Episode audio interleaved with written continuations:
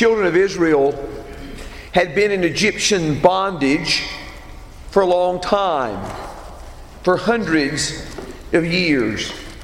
And on this night, they left the land of Egypt. But as they were journeying the wilderness, Pharaoh had doubts. Why did I let them go? He sends a group of chariots after the Israelites.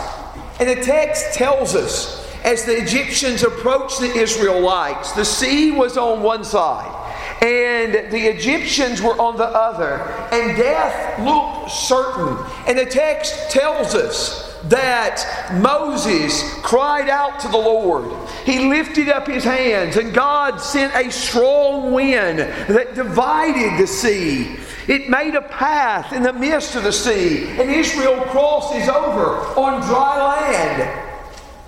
After Israel crosses over on dry land, the Egyptians decide to pursue them, but the sea closes and engulfs the Egyptians. They see their dead bodies along the shore and they begin to sing. They sing, I will sing to the Lord, for he is highly exalted.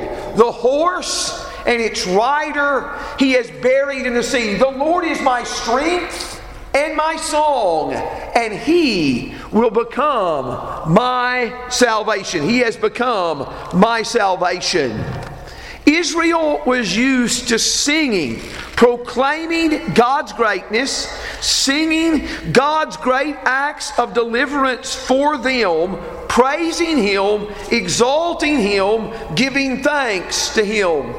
In the days of the judges, the Canaanite forces were powerful with their king Jabin and their military commander Sisera. But against all odds, God gave Deborah and Barak victory over these powerful forces. And they sang a song in Judges 5. Hear, O kings, give ear, O rulers.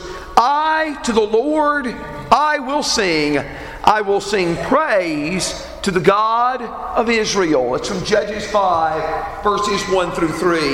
It has always been the practice of God's people to sing of God, of His mighty works, of His deliverance, and praising His name for their rescue. Now, I can remember being taught that here are New Testament verses that deal with singing. And what we're going to try to do, we will not get through all of them tonight, but we want to look at these passages. We want to look at these passages together. What is the purpose of singing? These passages tell us, these New Testament passages tell us something of it. We could also look at Old Testament passages uh, that tell us something of the purpose.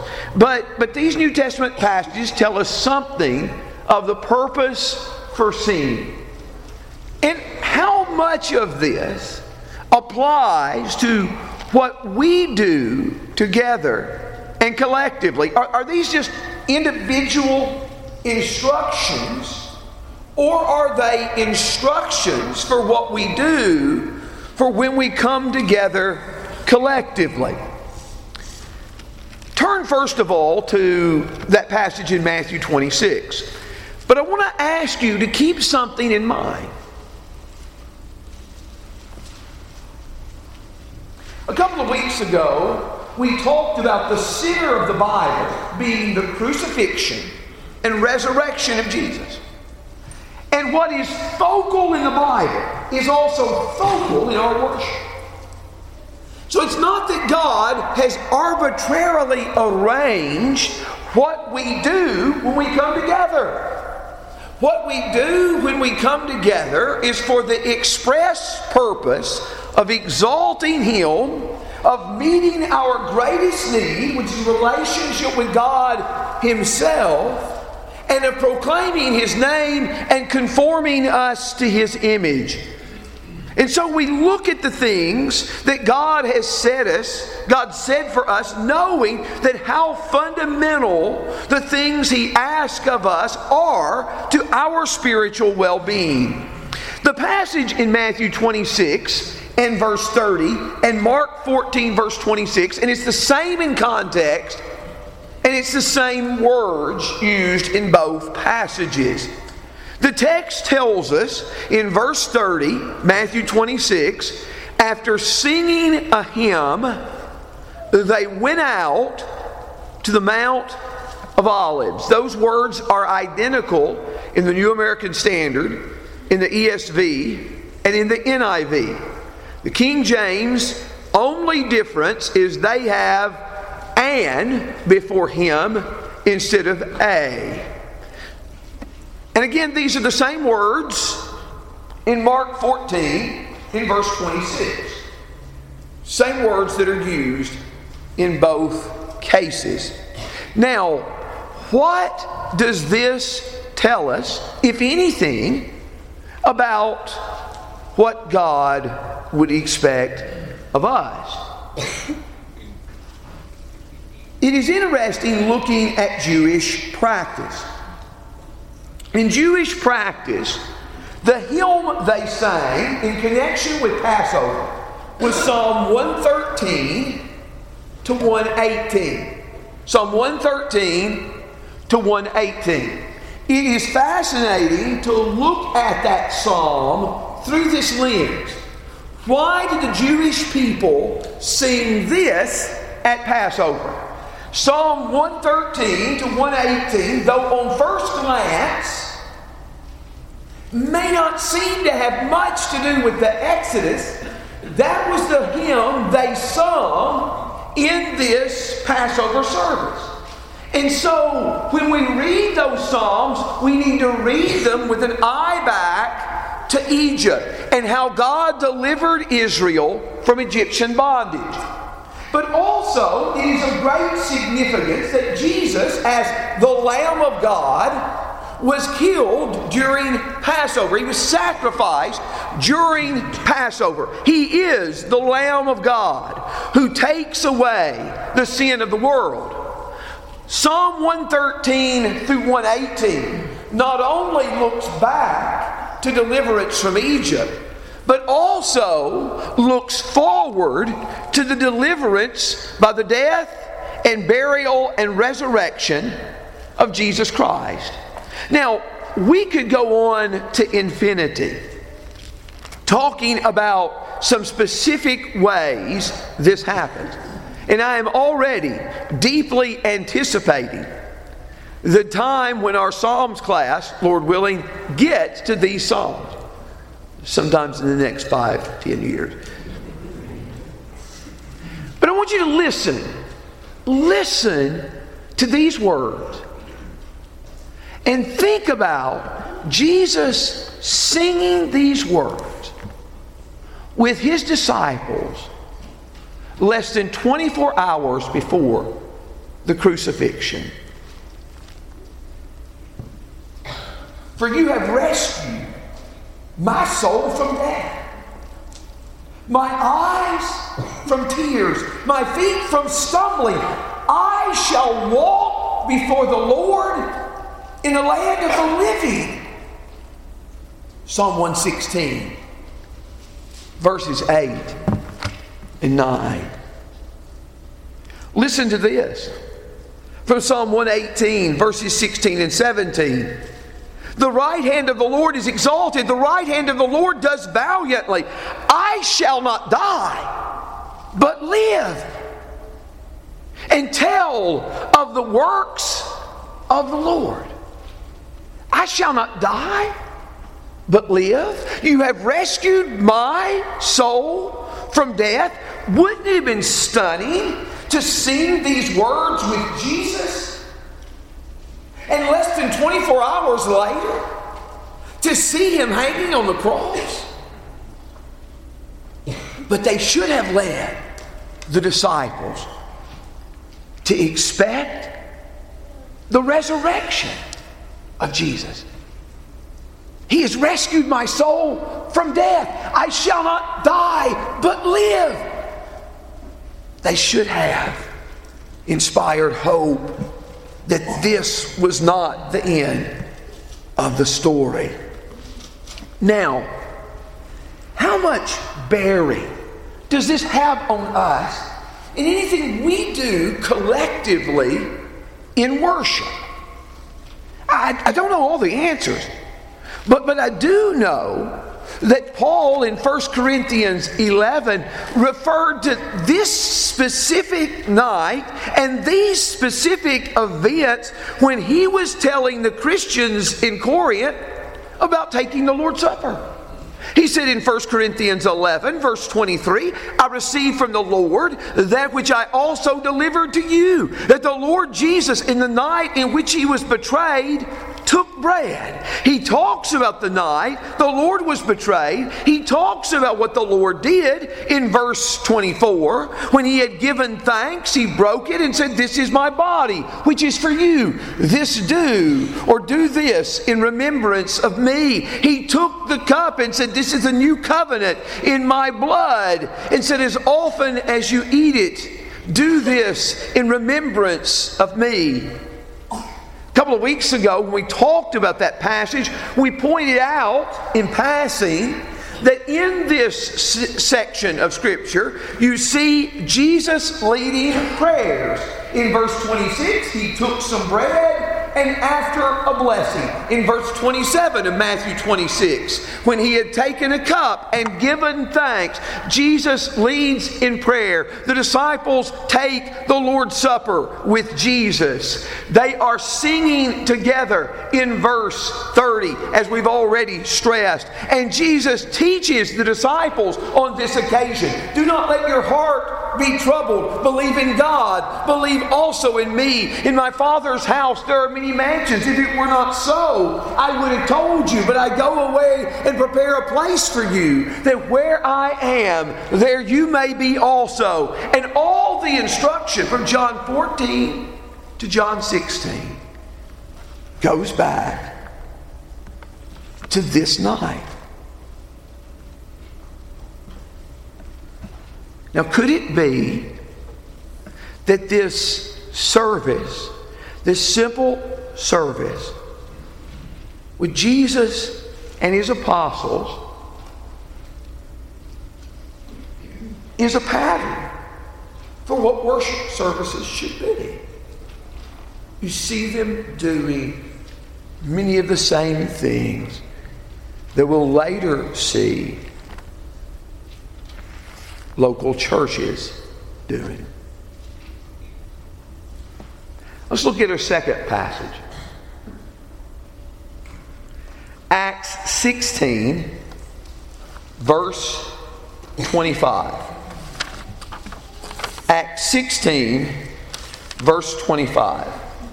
Now let's set the context for this passage. In this particular passage, Paul and Silas are in the city of Philippi. As they are teaching and preaching in Philippi, there is a woman who possesses a spirit, a demon, that leads her to cry out, These men are servants of the Most High God who show us the way of salvation. Paul is annoyed by this. And Paul says, I command you in the name of Jesus, come out of her. And he casts the demon out. Her owners see their hope of gain is gone. Because Jesus cast out the demon, she can't tell fortunes anymore. So they lead, uh, lead, stir up the crowds against Paul and against Silas, and says these men are throwing our city in confusion, teaching customs it's not lawful for us as Romans to observe. These men, being Jews, do exceedingly trouble our city. And the crowd rose up and tore their clothes off and beat them with rods and threw them in stocks. And as Paul and Silas are in stocks, the Bible says in verse 25 of Acts 16, about midnight, Paul and Silas were praying and singing hymns of praise to God, and the prisoners were listening to them.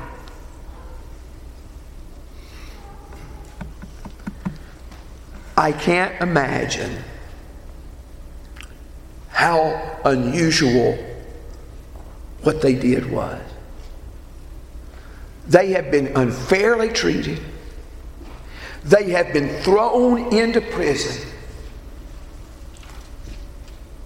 They have been put in the uncomfortable position of stocks. And they are praying and singing.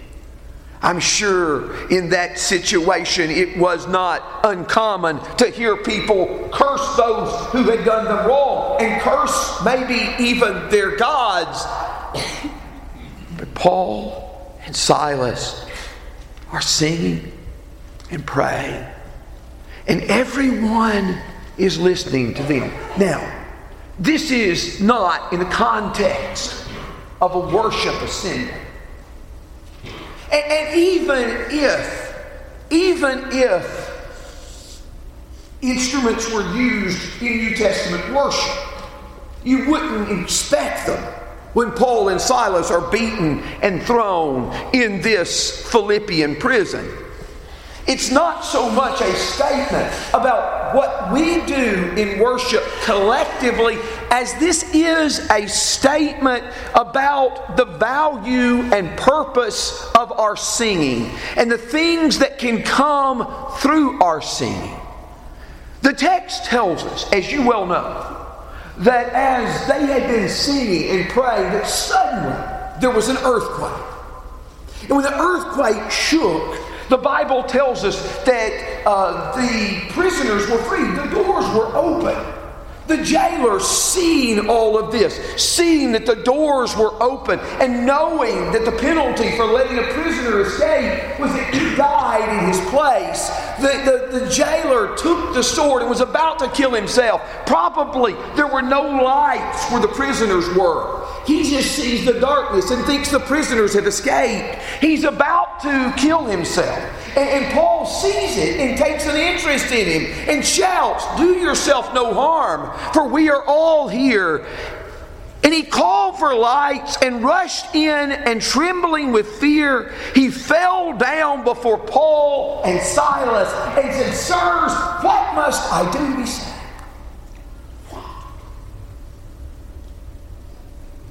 Why did he ask them that question?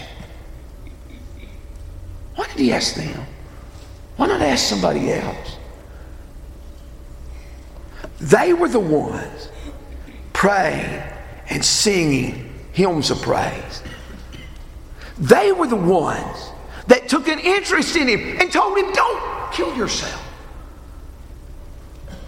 He fell down before Paul and Silas and asked them about salvation. I don't know what Paul and Silas were singing, but I do know this singing proclaims his name, his salvation to an unbelieving world. Now, one of the songs that Brian led us in a moment ago was the new song. Listen to a couple of passages from the Psalms that use that term, the new song. This is Psalm 40 and verse 3. He put a new song in my mouth, a song of praise to our God. Listen, many will see and fear and will trust in God. Singing psalms or singing songs of what God has done to deliver us leads people to see, to understand, to come to a sense of fear or awe of God, to put their trust in God. Many will see and fear and will trust in God. Another passage that uses that word new song is Psalm 96. Listen to the first few verses. Sing to the Lord a new song. Sing to the Lord all the earth. Sing to the Lord and bless his name. Proclaim good tidings of his salvation from day to day. Tell of his glory among the nations, his wonderful deeds among all peoples. They are telling of God, they're telling of God's greatness, they're telling of his deeds. For great is the Lord, and greatly to be praised. He is feared above all gods. Singing proclaims God's mighty works. Now, I know one thing that some have done is they have gathered in public places, shopping malls, bus stops, at the busiest time. And they started a not so spontaneous, but trying to make it look spontaneous singing. And one burst forth singing. Amazing grace or some such song. And everybody joins in from all kinds of places. And sometimes people who haven't been a part of the group that planned it join in the song. But it leads others to see and hopefully to turn to the Lord, to turn to Him.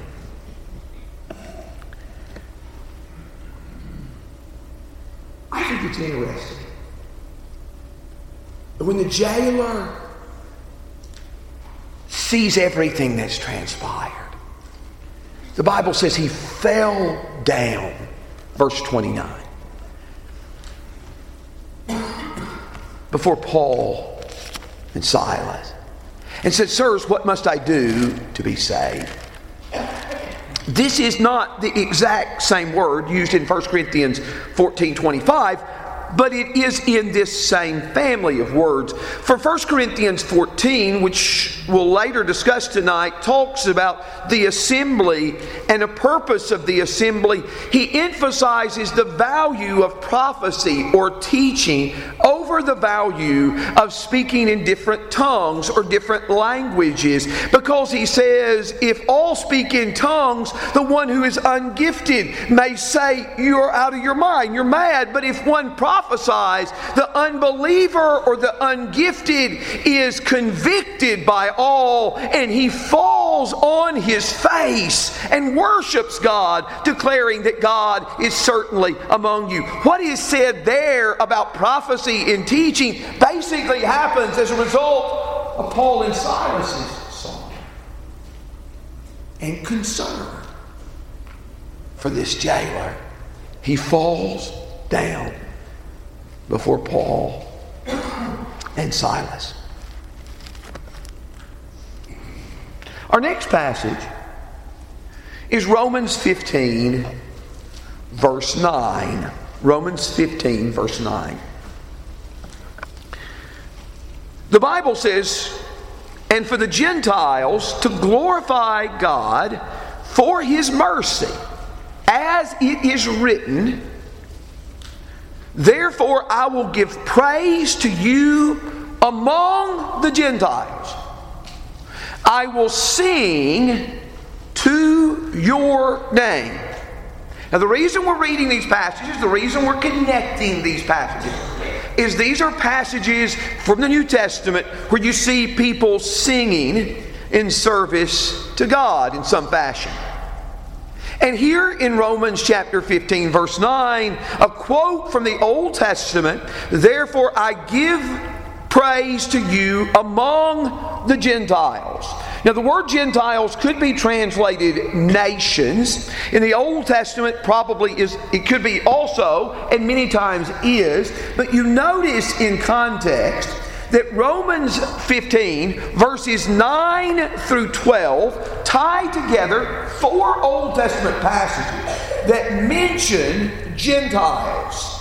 Notice the word Gentiles is mentioned twice in verse 9, once in verse 10, once in verse 11, and twice in verse 12. So you have a mention of Gentiles six times in four verses because Paul is constructing, Paul is carefully constructing his argument to show that Gentiles and Jews are brought together, here particularly in verse 9, by praising and singing together. Now, let's review this context. And I know uh, that Chris and uh, Jesse have been teaching in Romans, and some of this we have discussed.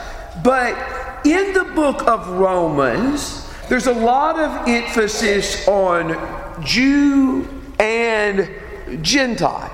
Jew and Gentile. And look at some of the places they're mentioned together. Look at Romans 2. In Romans 2, verses 9 and 10. The Bible says, there will be tribulation and distress for every soul of man who does evil, of the Jew first and also of the Greek. But glory and honor and peace to everyone who does good, to the Jew first and also to the Greek. Now, the phrase to the Jew first and also to the Greek is not in any other New Testament epistle, not in any other New Testament book, or uh, for that matter, not in any other biblical book besides Romans. And Jews and Gentiles have the same warning of tribulation and distress for every soul who does evil, to the Jew first, to the Greek. They have the same promise of hope, glory, and honor to all who do good, to the Jew first and also to the Greek. But the problem is, whether you're Jew or whether you're Greek, you're all guilty before God. Look at Romans 3, verse 9. In Romans 3, verse 9, and again, we're emphasizing Jews and Gentiles together. What then? Are we better than they? Not at all, for we have already charged that both Jews and Greeks are all under sin. The reason that we are lost, desperately lost, and desperately in need of salvation is because, in spite of the same warnings and the same promises, we have all sinned in the same way. As Romans 3 23 sums up this act idea. All have sinned and fall short of the glory of God. In Romans 11, verse 32, God has shut up all in disobedience so that he may have mercy on all. You see, Jew and Gentile mentioned together, they are in the same predicament, and they all have the same hope and the same Savior. In Romans 3, verse 22, even the righteousness of God through faith in Christ Jesus for all who believe. And there is no distinction. Paul makes a point. Romans 4, the argument is based in Romans 4 on the fact that Abraham was told his faith was credited as righteousness. That's a quote from Genesis 15, verse 6. It's quoted in Romans 4 3, Romans 4 9, and Romans 4 and verse 22. His faith was reckoned as righteousness. But notice that Paul is so careful with Scripture. He quotes this from Genesis 15 6 and says, When was this said? When Abraham was circumcised? Or when he was uncircumcised? Abraham is given the command of circumcision in Genesis 17. But in Genesis 15 6, it was said his faith was credited as righteousness. Which circumstance was Abraham in when he received that statement? Circumcised or uncircumcised. He was uncircumcised. And so, Abraham, being the father of the faithful and the father of all who believe, is not simply a promise to the circumcised, but to the uncircumcised. In Romans 1:16, for I'm not ashamed of the power of God, for it's the gospel. I'm not ashamed of the, of the gospel of Christ, for it is the power of God to salvation for everyone who believes. And hear a phrase to the Jew first, and also to the Greek. Now, I know that that is bringing in a lot. And you're saying, what is the point? Okay. My point, fair question. Look back in Genesis 15, or Romans 15, excuse me, Romans 15.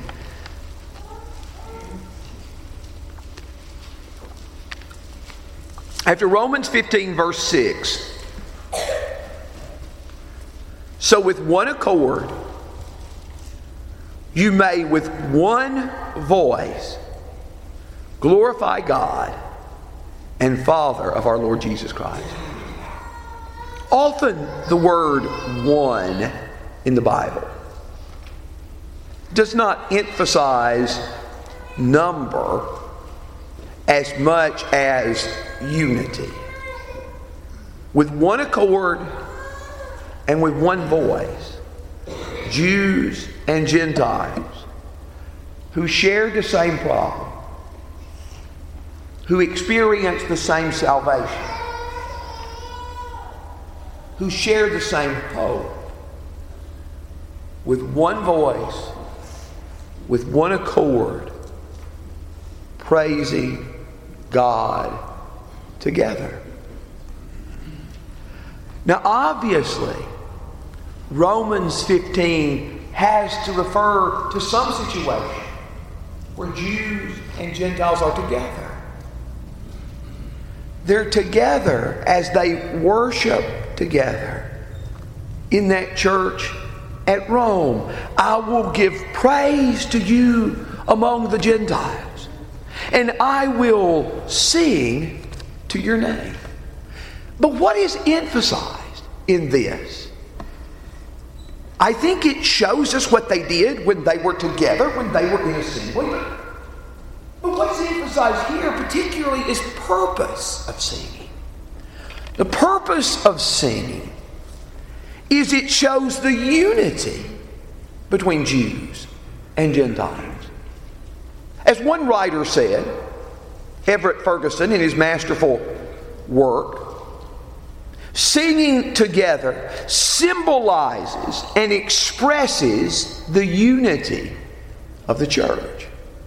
Singing together symbolizes and expresses the unity of the church. He goes on to say it not only expresses unity, but it helps to affect unity.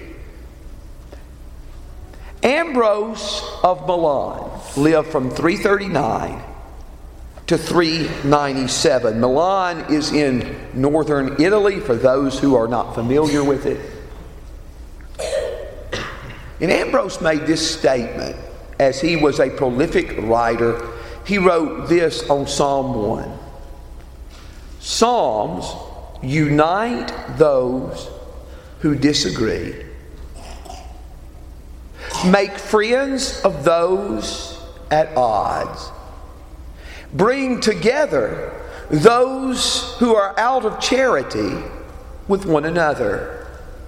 Who can retain a grievance against the man whom he has joined in singing before God? They are expressing the idea of this passage the way that Jews and Gentiles demonstrate their oneness, the way they demonstrate their togetherness, is as they praise God together in song. So, singing declares God's mighty works. Singing praises God and exalts what He's done and leads the even unbeliever to fear and turn to the Lord. But singing expresses unity among Jews and Gentiles. One more passage that we will try to look at tonight is in 1 Corinthians chapter 14. 1 Corinthians 14 says in verse 15, What is the outcome then?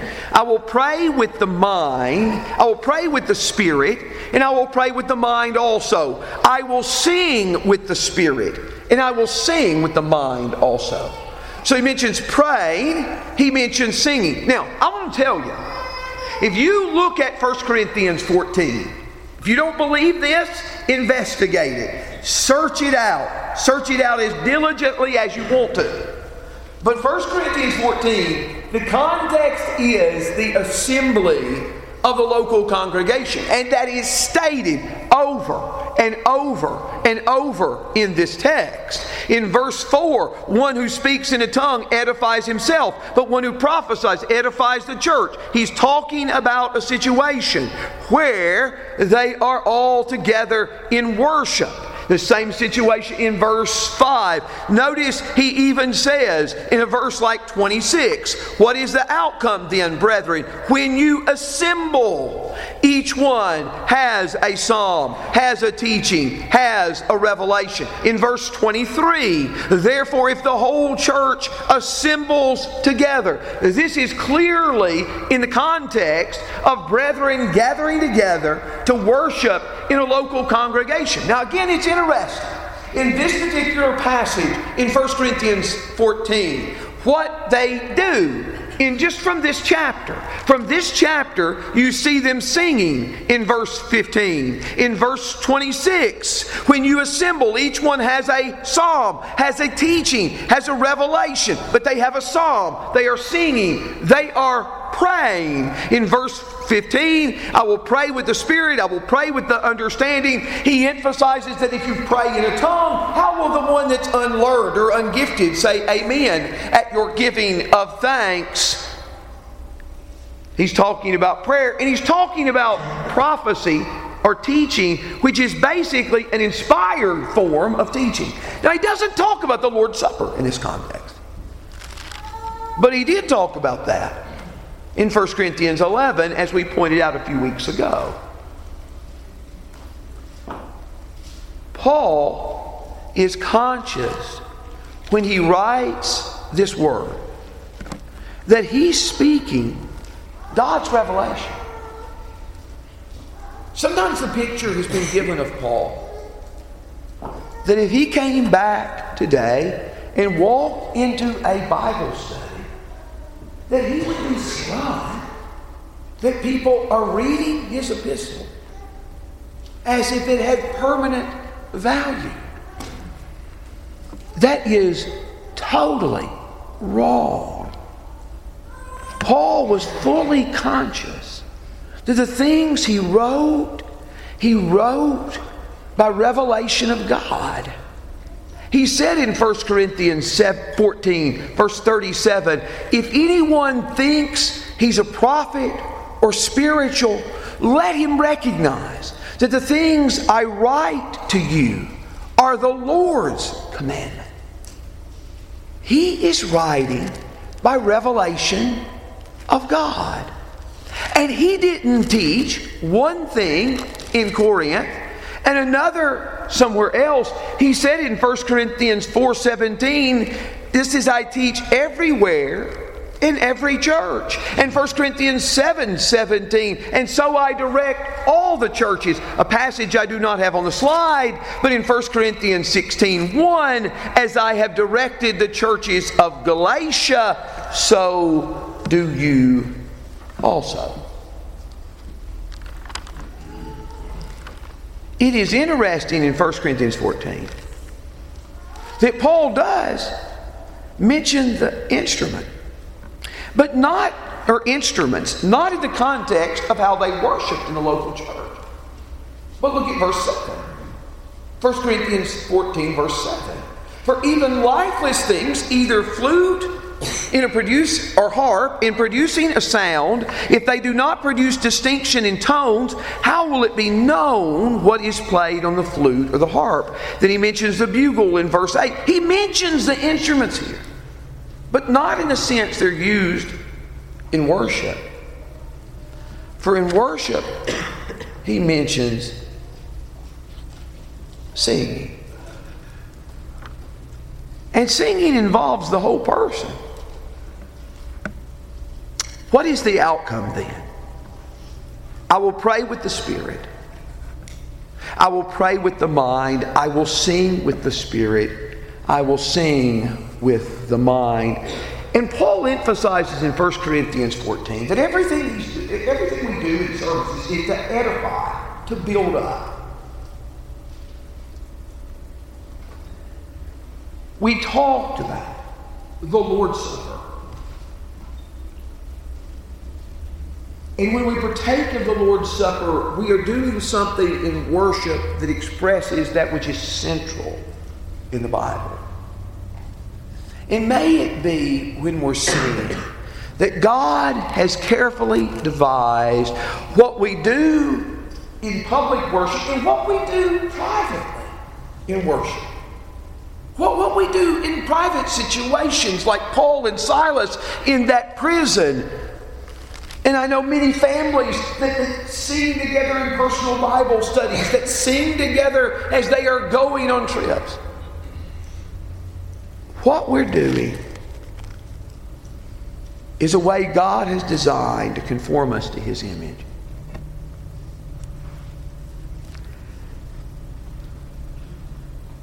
I can remember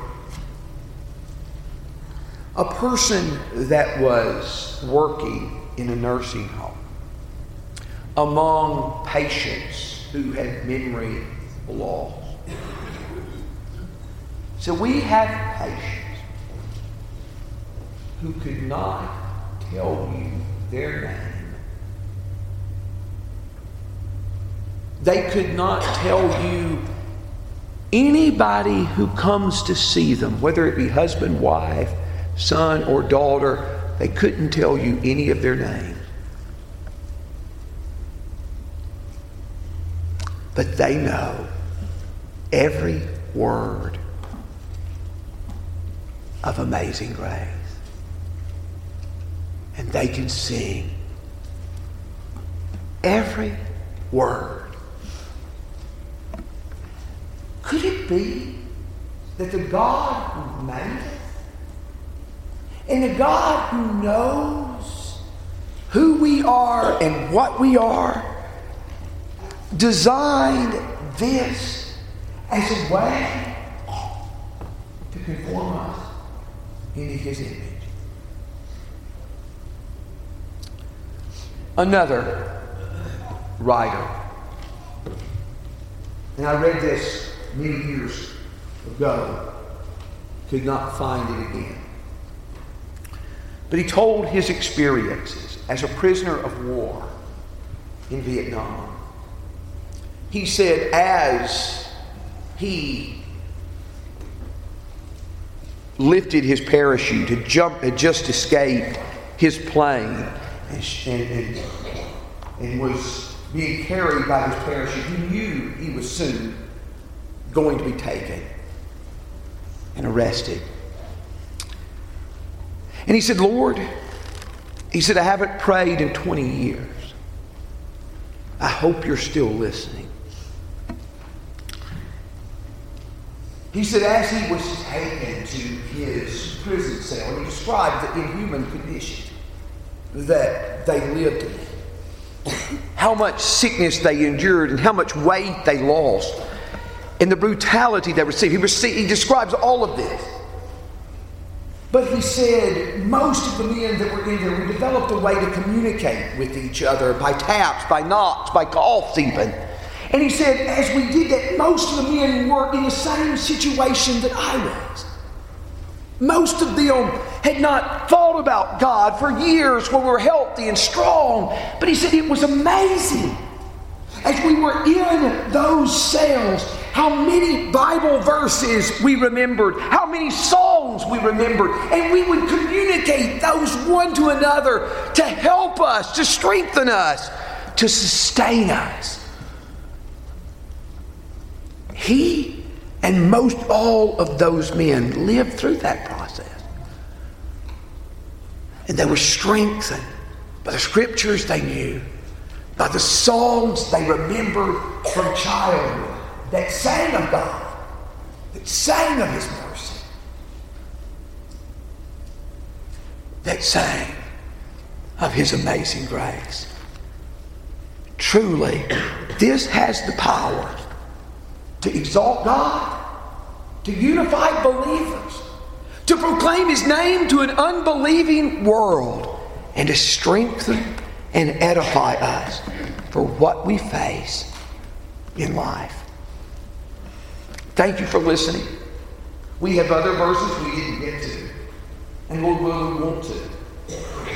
But thank you for listening.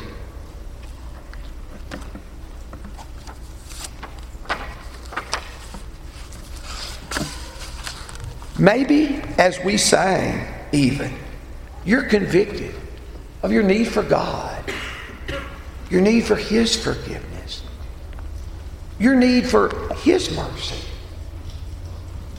We all face the same problems. The problem of sin, the solution is the same the death of Jesus Christ. He died for you, and He wants you to be forgiven and saved. If you believe that Jesus died and rose again, and you're willing to turn your life, to turn away from sin and walk toward Him, and be baptized in Christ, He will wash away every sin. And we invite you to come as we stand.